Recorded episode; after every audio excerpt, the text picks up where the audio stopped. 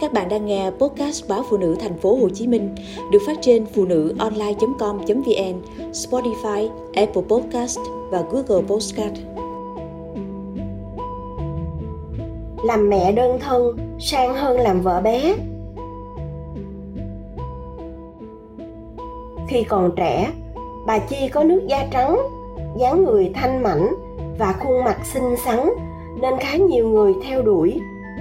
Cuối cùng, bà chọn ông Minh, người đàn ông hiền lành từ Quảng Ngãi, vào Đắk Lắk thuê nhà làm nghề thợ mộc ở xóm bên. Hai người qua lại, lửa gần rơm lâu ngày cũng bén, bà Chi mang thai. Cái thai đến tháng thứ sáu, bà hối chuyện đám cưới, ông Minh mới khai thật đã có vợ con ở quê. Ông nói, vợ chồng ông không hợp tính, việc ngoài quê cũng không nhiều ông Minh mới đi làm xa gửi tiền về để vợ nuôi ba con. Thai lớn và dù sao cũng không chạm mặt vợ ông Minh. Nên sau một thời gian suy nghĩ, mặc kệ phản đối của ba mẹ, bà Chi thuê một căn nhà nhỏ, sống riêng và sinh con. Ông Minh thi thoảng mới ghé ăn cơm và ngủ lại vì ông sợ chuyện mình có nhà riêng đến tai vợ con gái lớn dần hàng xóm và ba mẹ khuyên, nhưng bà chi vẫn tiếp tục cuộc sống như vậy. Rồi đứa con thứ hai, thứ ba ra đời. Cha mẹ bà chi cuối cùng cũng cho con gái miếng đất nhỏ để làm nhà và buôn bán túc tắc nuôi con. Con gái lớn lấy chồng, con gái nhỏ vào đại học. Con trai sắp tốt nghiệp cấp 3 các con đều nên người. Bà chi nghĩ mình sắp thảnh thơi. Một ngày nọ, tâm, cô con gái thứ hai, sinh viên năm ba, đột ngột về thăm nhà.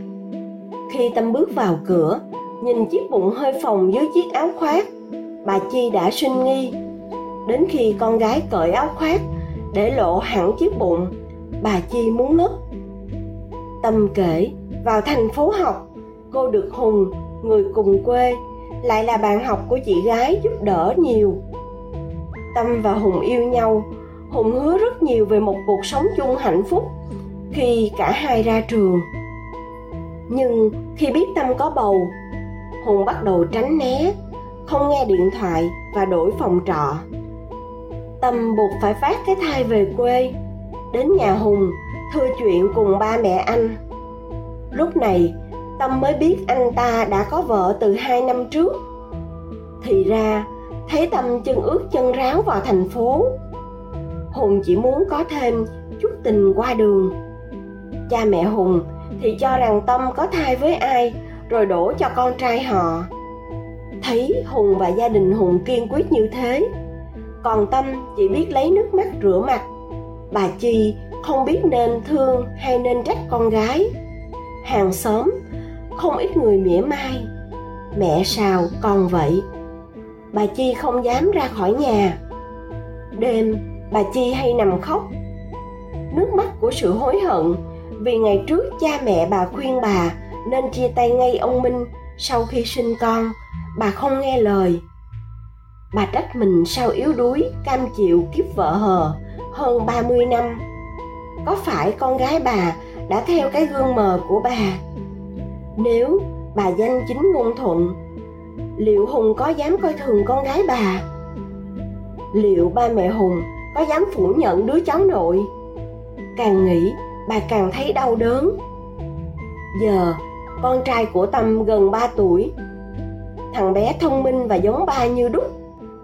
Bà chi rất cưng cháu ngoại và dần nguôi ngoai chuyện cũ.